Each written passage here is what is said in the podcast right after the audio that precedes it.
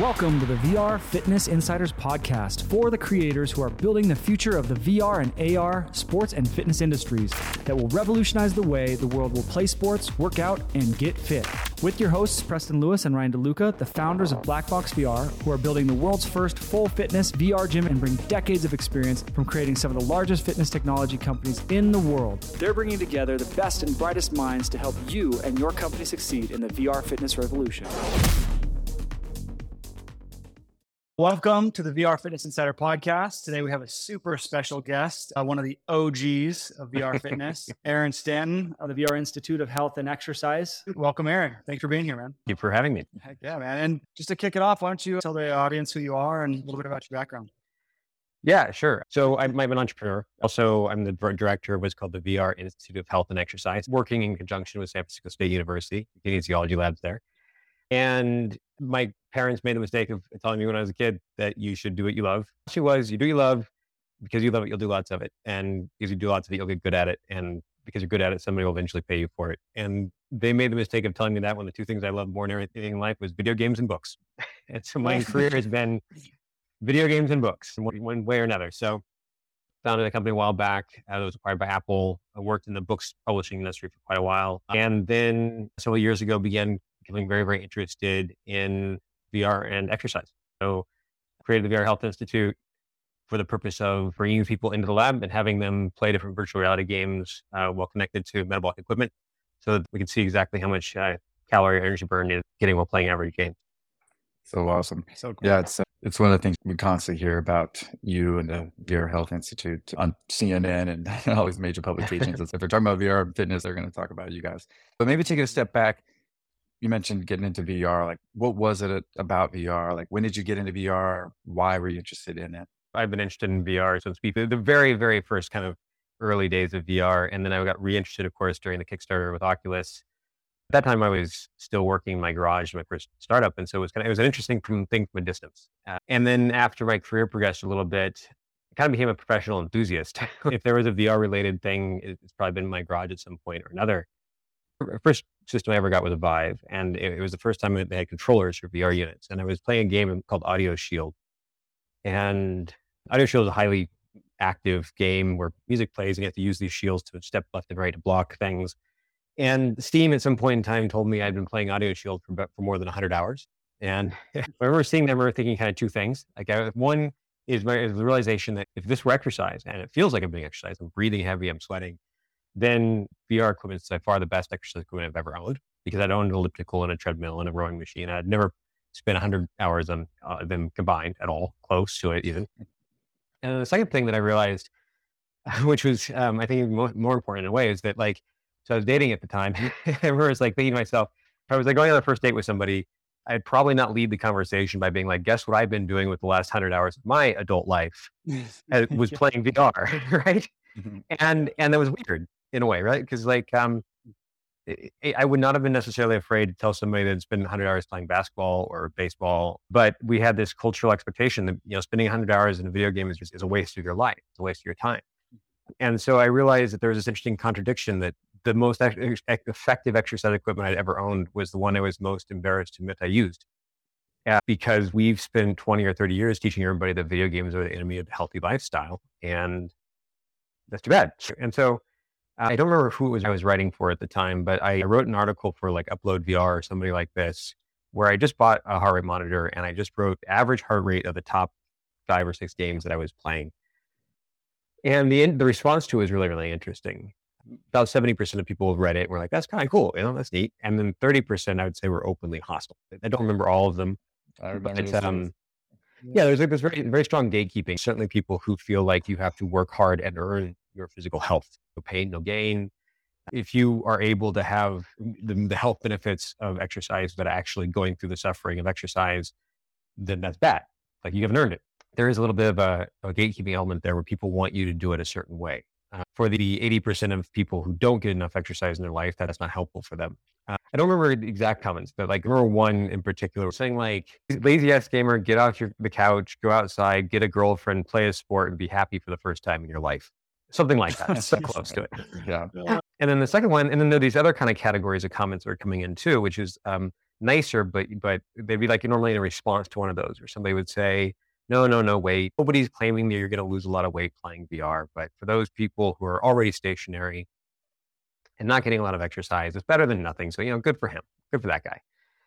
And I like that person better, but um, but he's also equally wrong.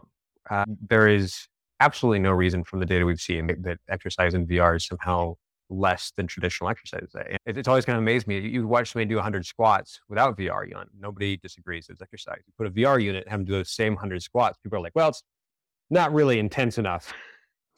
Mm-hmm. and at that point, I became interested in how exactly you scientifically go about demonstrating the energy cost of a new or novel exercise. And came across called indirect calorimeters, but you guys know this, but when you burn a calorie of energy in your body, you're spending it on consuming oxygen and breaking it into CO2. And so if you measure the ratio of oxygen to CO2 on an inhaled breath, and then you breathe out again and you measure what the ratio shift has been, you can calculate indirectly how many calories your body has had to spend to break the things apart. And it's about as, as close as we have to a reliable, scalable way of getting calorie, calorie cost or energy estimates, right? Interesting. People don't realize like like where does the fat go when you burn it off? You mm-hmm. breathe it out.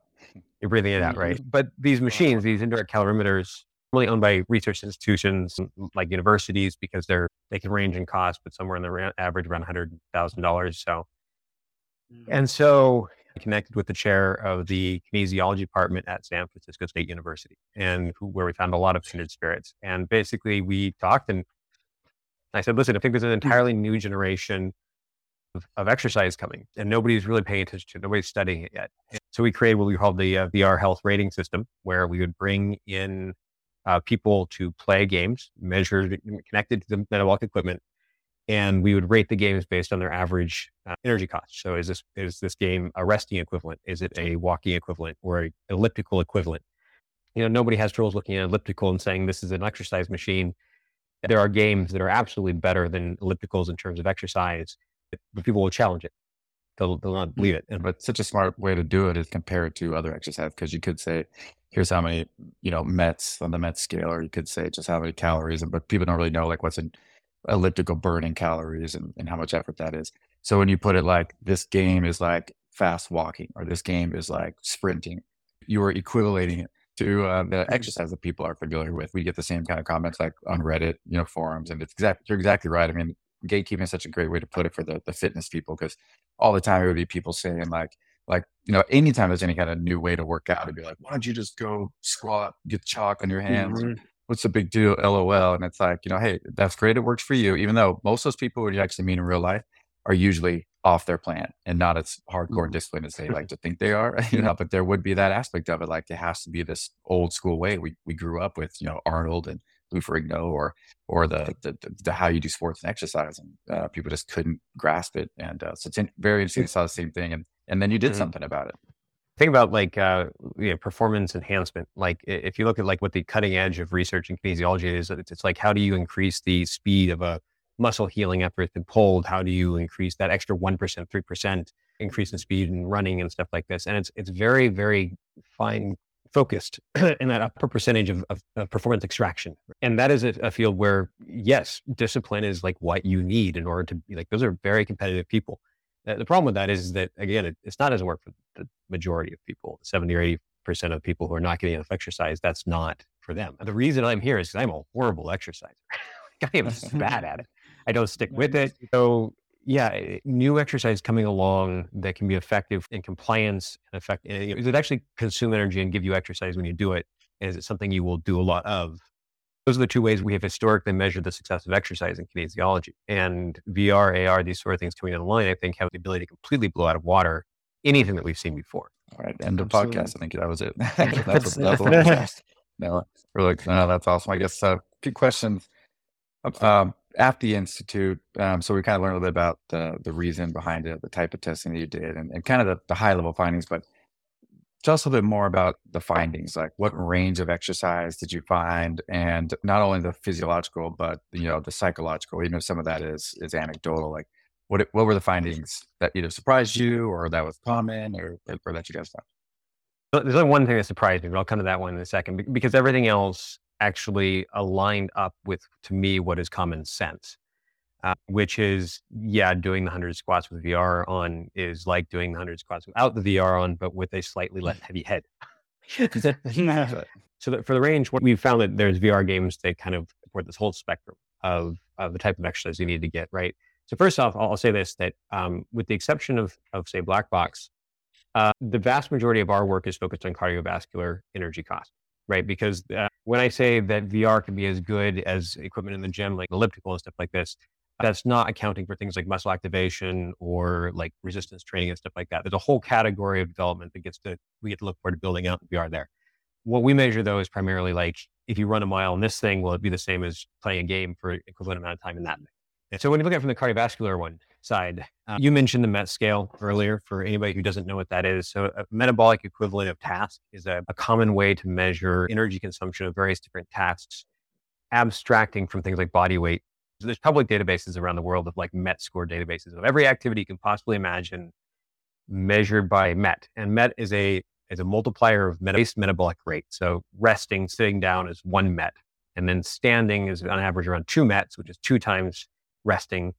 Three METs is three times resting and so forth. And What's funny, in that scale, you can go and see things from like playing violin or like they'll even be like kissing, kissing vigorously. Yeah, well, see what those kind of yeah. things. yeah. Like we actually um, worked with a, a, team that was uh, a, a, VR company, and and I was talking to them about this, and we, we, were like, "Yeah, so your game falls here." I don't remember what the Met score was, but it was higher than the Met score for sex. So that we joked that the press headline should be, "It's like better than sex." Dot dot dot. at exercise. yeah. Um, um, just to kind of step back a second, doing all this research, it's been kind of d- data heavy, right? And, and potentially inaccessible. I mean, there's the scale we just talked about, but you go through meta analyses and it's pretty dry and things like that.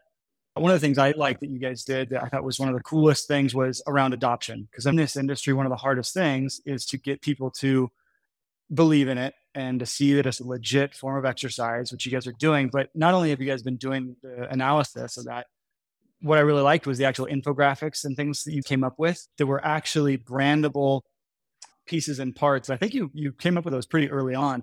But then we saw at vrfitnessinsider.com, we saw games starting to adopt those infographics of like mm-hmm. equivalent mm-hmm. of walking, equivalent of this and that, which I thought was super powerful for the industry because it was a great way to just take a baby step in, into kind of getting the genie out of the bottle with VR fitness. Yeah, it's such such a true point. And it, I almost think that once the findings came out that you guys published, that was the end of those Reddit comments. like it literally was mm-hmm. like the next day, it those kind of things went away. But I mean, there could be different type of things like, oh, well, you also have to care mm-hmm. about diet, but you guys really did it. And I wanted to know what you were going to say from the other findings. Uh, maybe psychological findings are also the surprise, the, the thing that surprised before you. Right. We well, and, yeah, and, and I also kind of want to finish the what. So I was talking about the Met score. And the reason I was defining that was because I think it's important.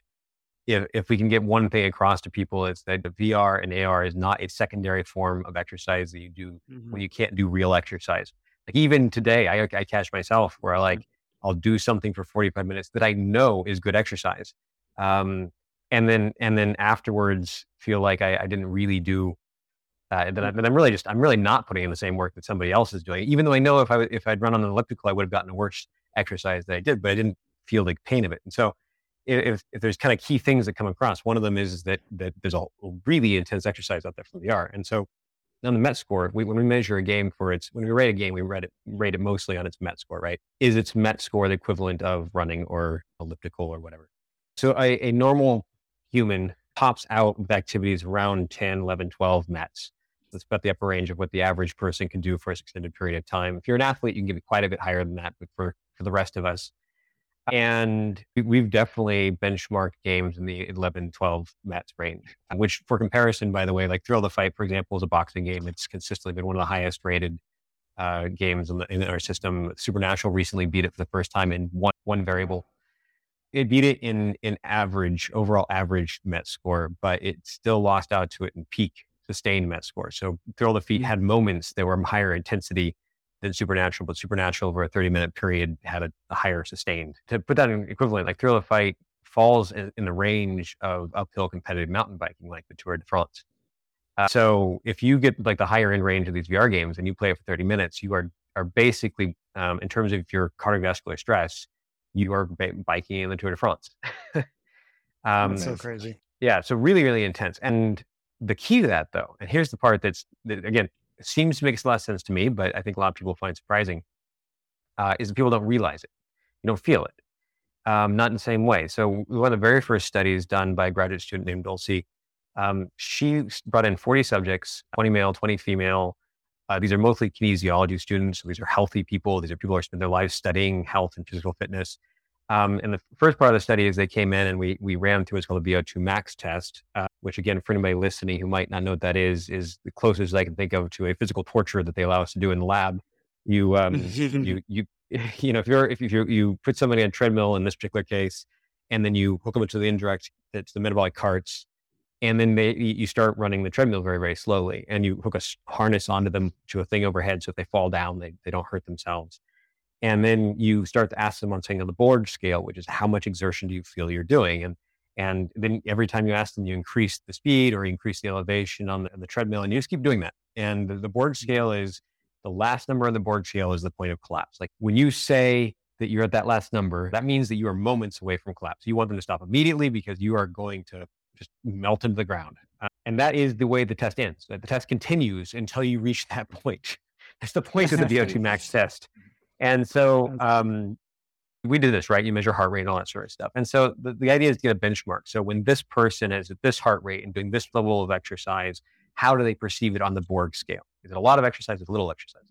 So then I had to come back, you know, a few days later for the second part of it, where they played through three different VR games, and almost every single person in the study at some point in time hit their physical max. You know, so like the point with their body was consuming oxygen faster than, than they could be supplied um, and that they were moments from collapse. Every single person hit that.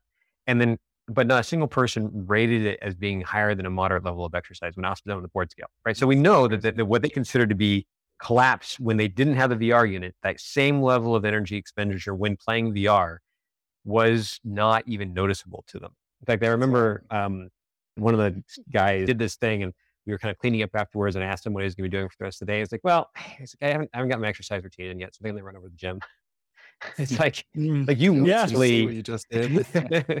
like we know Perception. we know for a fact that you just did a lot of exercise. Like yeah, um, but yeah, it's and this is one of the, the, things we're fighting because the good part about VR is that when you're exercising in it, you don't feel or experience the pain or discomfort of exercise. And that's great. That's one of our mm. upsides. The downside is, is then people get out of it and it's like that wasn't really exercise, was it? Mm-hmm. And so there's this cognitive dissonance between yes, it is exercise. You are doing something healthy for yourself and just because you don't suffer from it does not mean it's not good. I think you, you almost can't describe better the problem that we have in with VR fitness trying to, to make it a bigger deal. It's like exactly that is people will do this hardcore workout and think, oh, either A, just mentally it's not the type of workout I know I'm supposed to do, like over there with those weights. Like with Black Box, we do resistance training. It's mm-hmm. super heavy. I say it's like CrossFit inside a video game. And people still in their minds are like, oh, you know, I have to bring my little nine year old to try it out. It's like, no, you know, or people will try yeah. it they'll kill themselves. Then they'll say, well, it's not really a gym replacement. And you have to convince them. And mm-hmm. that's, we spent a lot of time trying to do that. But yeah, you nailed it. I think this perfect segue into kind of our next question was, you know, why are VR workouts better for some people than traditional workouts? So like, what are the, and, and you touched on some points, but maybe we can go a little bit deeper on just kind of the, the high level. You kind of mentioned pain perception is reduced. You kind of mentioned time dilation, but love to kind of hear what your thoughts are on those aspects. The time dilation is a really interesting one because yes, not only do you perceive pain less, but you perceive duration of discomfort as being shorter. Why is VR better than traditional exercise? So I have come to start trying to eliminate the vocabulary of exercise from my life. Right now, we're working on a, a project we're referring to as uh, how fit do you get uh, and what it is is the realization that certain games, that especially in this case, the one we're using is Until You Fall, which is a rogue light game. You start at the beginning and play every single time you start the game, you play as far as you can, and then you start again at the beginning.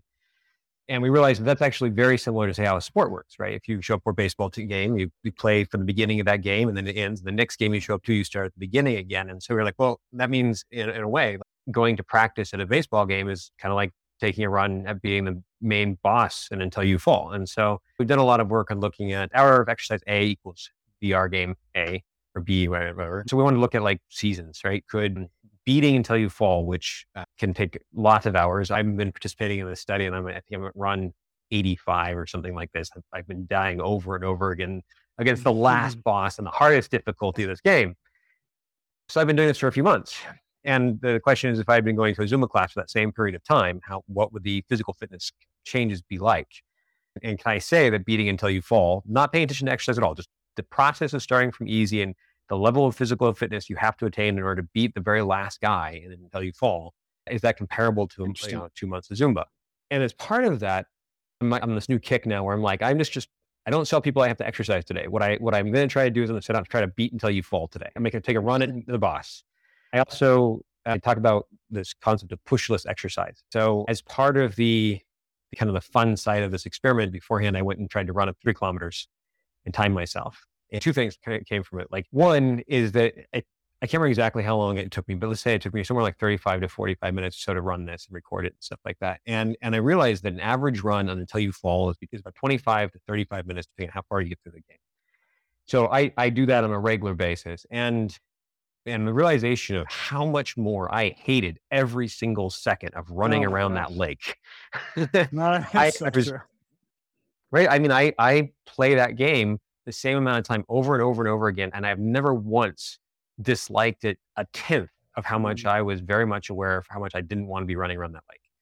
Uh, so awareness, we, we refer to that as also the painless minute of exercise, right? That there there's mm-hmm. exercise eh, that you know a, a, running on a treadmill by itself has some percentage of the minutes you're on that treadmill that you are it's painless and you are not thinking about the discomfort of the exercise or the things you don't like about the exercise. And then a treadmill with a Game of Thrones episode probably has a higher percentage of minutes that are painless uh, and I believe that VR and AR has the potential of being the highest level of painless minutes of any form of exercise ever developed. And so, like the, the pushless comment is, you know, I was running around the lake. You're like, okay, I, I want to stop running, but I can't stop until I, I pass that tree way down there, right? That tree, I'm gonna oh. run to that tree, and then I can let myself rest. And then, yeah, and then you, you like, okay, no, just kidding. It's the next tree over. And so you, you come up with these mechanisms to force yourself to overcome yeah. the thing you don't you don't really want to do, but you feel like you have to, right? Break it into pieces. Yeah, and I, that's pushing, right? You're pushing yourself.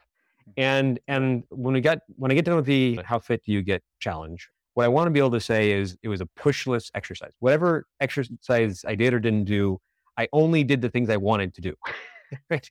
Mm-hmm. I didn't force myself to play one more level because I wanted to see how far, like, push and get exercise out of it. I, I, if I, if I want to take another run at the boss because I got really, really close to being that run. I want to take another run right, right then. I could, but if I didn't want to, I didn't. If I died early and only got 20 minutes of exercise that day, I quit. Right. Um, I mm. normally try to get one, you know, three to four runs at beating until you fall in a week. To answer, go back to the question, right? Like, what is it about VR exercise and, and AR yeah. exercises like this that's really interesting compared to traditional ones? Is that none of what I just described do I feel fit any of that. like, like if, if you took away the exercise benefits of running on a treadmill, nobody would run on a treadmill. Absolutely. yeah. Out by lake, yeah, sure. There might be some people out there running by mm-hmm. around the lake, right? But but the vast majority of what we think of as setting out to get exercise is activities that you would not do without the exercise component, with the exception of like say sports and stuff like this. So yeah, when I when I talk about like VR and exercise, I, I think about it from the standpoint on one level, I think about it from the standpoint of um of like this this painless exercise this pushless exercise, um, and whether or not we can get away from this, this mentality that exercise is something you have to seek out, right? It's mm-hmm. something that you should be yeah. getting from the activities you enjoy. Necessary um, evil. Yeah. Mm-hmm. So that, that's the small answer Uh, but there's yeah. a bigger answer about why you watch. no, I think I think that's great. The other thing that dovetails into that is you kind of mentioned a few of them, but the show is for the creators as well, right? So, what kind of tips do you have for the audience for what they should do or they should look at in creating a good VR fitness title? And then on the other side of the coin, what would you say to avoid? And we're kind of running a little bit out of time. So just, you know, big buckets. So I, I will say before we move past the other subject is that um, there's three reasons that people should be interested in VR and exercise. The first of them, which is that it's fun exercise, but that's what everybody else is just starting to discover right now. There's actually mm. two other things in VR and exercise that I think are what make it inevitable to all exercise. Fun exercise, that's cool, right? Um, but fun exercise has been around for a while. Like I said, people have played sports. Um, people have everybody's experienced that that playing playing a game when they're a kid, they wake up the next morning and they feel really sore and they didn't realize how much strain they're putting on their body uh, because they were engaged with other stuff. Like that same mechanism in VR is the same thing that that works back then too, right? So That's great. Fun exercise is good. Uh, the pain reduction also is beneficial, right? But there's two things that I think make VR and exercise inevitable to the future of all exercise. And I, and I love that word inevitable, right? The very first day that electricity caused some sort of movement, its impact on humanity was inevitable, right? I didn't know exactly what the form or the timing or whatever is. But there was no way that we were going to be able to pass up the ability sure. to have electricity do things for us, right? Um, and so I don't use that word lightly. Uh, so there's two things. One is that VR is the first generation of exercise equipment that is refreshable, right? So if I tell somebody that exercise equipment has a decay rate, like if you buy an elliptical or a treadmill and you bring it home, you will use a lot the first week and you'll use it a little, use it a little less the second week and you'll use it a little mm. less third week, right? Mm. And eventually you haven't used it for a long time. And I've tracked this on myself. My three pieces of exercise equipment uh, averaged around 12 to 15 weeks after purchase, just to the point of never using it again.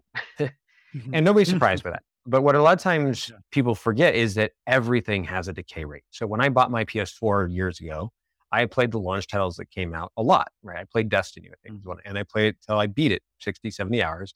And then I have not played a launch title on my PS4 for a very long time. I moved on to Destiny 2. And once the PS5 has been out for a long time, the same thing will happen with it.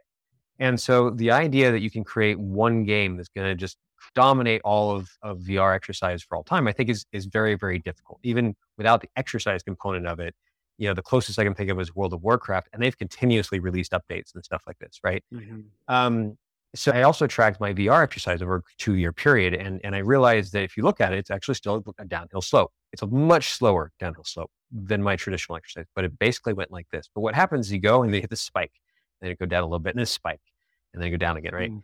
And so I went back to my Steam history and I looked at my purchase history and overlaid the purchase of games on top of that exercise graph. And it was really, really clear. 100% of the returns to exercise came from a game purchase. It was buying something new mm, that oh, happened to be exercise.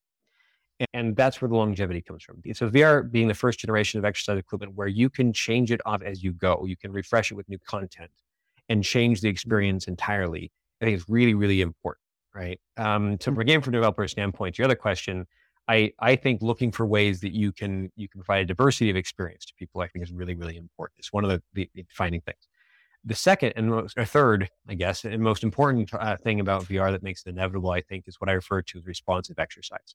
A treadmill has been capable of understanding that you are, you know, heart rate is 120 beats per minute, and it may be capable of mm. understanding mm. that you're trying to get to 140 beats per minute but like what can it do right it can in, you know, increase the elevation a little bit but not right. it's still just a treadmill right but a mm-hmm. game knowing that you're at 120 beats per minute and trying to get to 140 beats per minute can change everything mm. right monsters can become more aggressive you can load into a new level with more guys um, during rest periods on a HIIT routine right you, they can back off you can you find the shop during the time you need your heart rate to come down and you're, you're buying your mm-hmm. new weapons and stuff like this um, mm-hmm. and that's and, and it's really cool so a game being able to know your heart rate know your biometrics, know your targets, and dynamically adjust the gameplay as you go to walk you through an optimized exercise routine for you, designed to get the maximum energy out of you, will make AI not only the most interesting, the highest level of painless minutes, but also the most effective in sense of like optimized. But here's here's the last part that I think is really really important. So HIIT exercise, you have period of high intensity followed by rest, followed by high intensity, followed by rest. And HIIT is by far right now the most popular form of exercise that people do in the world. Um, mm-hmm. but if you asked people, does the average person quit exercise at the peak? Like they get there and they're like, I just can't do this anymore. And they you know, throw away their controllers or whatnot. Or do they quit at the trough? They get done with an intense set and they're like, ah, I don't think I can do another one. I'm just going to not start. Right. Mm-hmm. We have no data, as far as I know, about this. I think most trainers would guess the trough, right? But we don't know. And probably it's a distribution. Some people are probably rage quitting. Hmm. And some people are are getting in the trough and they're, they're quitting 10 minutes early because they can't make it through another 15 minute cycle. Um, mm. We don't know, right? So VR has a very interesting thing about it, which is not only am I adjusting the difficulty and stuff like that to keep you engaged in the game and get you through your target heart rate zones properly, but if I know that you have a 75% chance of quitting early if you die three times in a row, mm. that you've yeah. died twice, right? My job as the AI is to keep you at the upper end of what you can do, but make sure you don't die a third time, right? Mm-hmm. Or if I know yeah. that you never quit in the middle of a boss battle, right? You always see that through. Can I start you on a five minute boss battle two minutes and 30 seconds before we think you're most likely to give up early? Can we get you to do an extra five, six, 10% of not only optimized exercise, but longer exercise in a way that you actually enjoy? And, and those things together, like those two are what make VR, what we're learning in VR, inevitable for all future exercise. And in five years, 10 years, you're not going to walk into a gym that does not have an awareness of you that that we are learning about right now in VR. So true. It's like, yeah, you know, there's nothing points. that's nothing else like that out there in traditional exercise and sports that and you're right. It's just I like that word inevitable. I'm gonna I'm gonna be mm-hmm. stolen from. By the way, if you get a proper homage or whatever the term is from, I think Infinity Wars, Thanos, Thanos or whatever oh, it is. Oh, Thanos, I am inevitable. yeah, I, I, I, I, do not. It's, it's that's why he's my favorite villain. That's awesome. Snaps his fingers.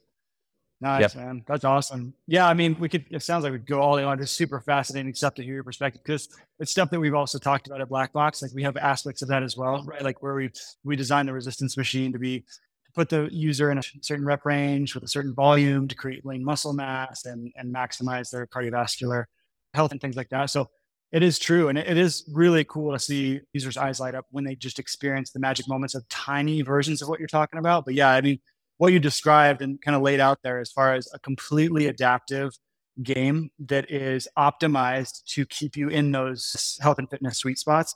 Yeah, I agree. It's inevitable. And I wish it was as easy as that snapping the fingers.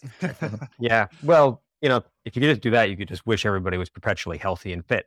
Yeah, that's so, yeah, too. That'd be, yeah. Man, so many great notes.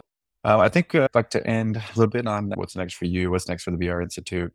And uh, we'll start with that, and then we'll go into like what you think is next for VR fitness in general. So, what's next for you?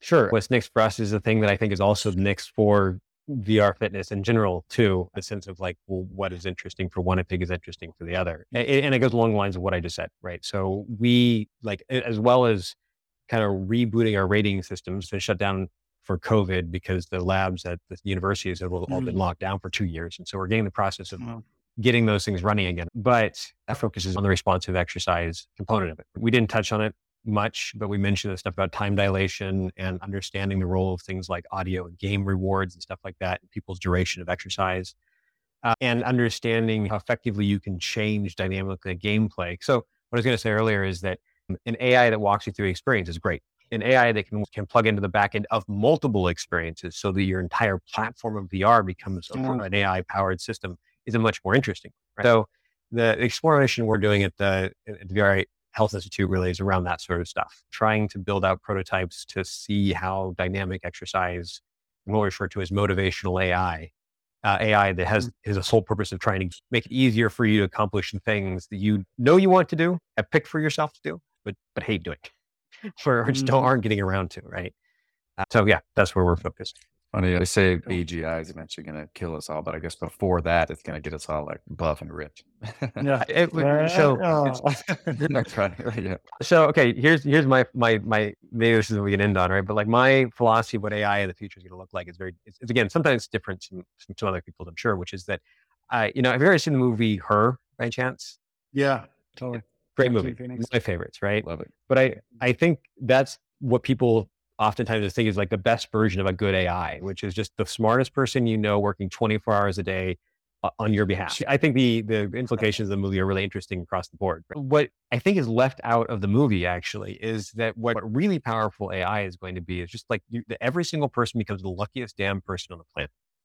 Right. So so like for me, a future of AI is is you know you wake up one day and you're you get up and go to work and as you're leaving your front door there's your fresh grocery delivery sitting on the steps and it's four eggs and some bread and whatever and you don't know why you have the eggs there because you never use eggs and you put it in the fridge and you mm. and you walk start walking down to work and and right when it starts to rain some guy walks over and hands you an umbrella for no reason just kind of hands it to you and so use the umbrella and right when you get to work some guy comes out and your AI tells you to hand the umbrella to that guy because he's leaving. Oh, and so you don't have to know where to put your, your umbrella. And then you go to work and you go throughout the day and you you come home and about six o'clock, the doorbell rings and it's your boss uh, and his wife. And their car is broken down three blocks away. And they, while they're waiting for a repair guy to arrive, turns out the wife's favorite meal involves making two eggs. And you statistically will mess up at least two eggs every time you cook. So you break and throw away two eggs. You have two eggs left to make the perfect dish for her. and they have a great time. You show up to work the next day with, with information about some major project coming in and you know all this sort of stuff because your AI was talking to their AI. Their AI knew that they had not taken their car in for repairs. There was a statistical non-zero chance of breaking down. So it's been routing them by places that if they broke down, they are near help. And they knew the high possibility it happened this time. It does. You have the food necessary to be delivering the, the perfect evening experience for them. Um, so like what I think the future of good AI is, is just like every single time there's a random way that things can fall and that right now sometimes connections made and sometimes they're not, all those things will just always land correctly, right? The person who mm. has extra food and is trying to get rid of it will be able to stick his hand out and the person who needs food will be there to receive it. And so the inefficiencies in the data elements of life will just kind of smooth out. Like how much of hunger could you get mm. rid of if you could perfectly know how things balance out, mm. right? um, including things like, by the way, like where the statistical odds and slot machines are and stuff like that. so, so yeah. um, or if all of a sudden we notice that uh, there's a whole bunch of toilet paper supplies building up at the local Target, like I might want to get ready for the next pandemic. you know? Yeah, yeah, yeah. yeah. And I think that uh, a lot of that is going to come down to the AI stuff is interesting. But I think if you want to, if you want, if that system wants to eliminate humans, all it has to do is run a bunch of ads online, making it uncool to have two kids and then wait 300 years. Oh, jeez. Yeah, there you go. That's true. That's funny. Oh my gosh. Well, man, this has been awesome. Thanks so much, Aaron, for joining us. And uh, for any of you in the audience, if you'd like to get into contact with Aaron, uh, involved in what he's doing, I'll reach out. We'll put all that info he's given us into the show notes. Uh, but yeah, can't thank you enough. Amazing insights. And it was a pleasure to have you. Thank you so much. That's fun. I hope everyone in the world sees this because so much great information, but just shocking and just inevitable. And we're mm-hmm. excited to have you as part of this industry, and we can't wait to see what you do next. Yeah, likewise. So, all right. Okay. Thank you guys very much. Bye, everybody. Thanks for listening to the VR Fitness Insider podcast. Do you know of anyone that should be on our show or have feedback? Don't forget to email us at podcast at vrfitnessinsider.com and follow us at VR Fitness Insider on Twitter, Instagram, and YouTube. You can also join our Discord channel. Until next time, keep creating and dreaming up the next big thing that will revolutionize the world of fitness.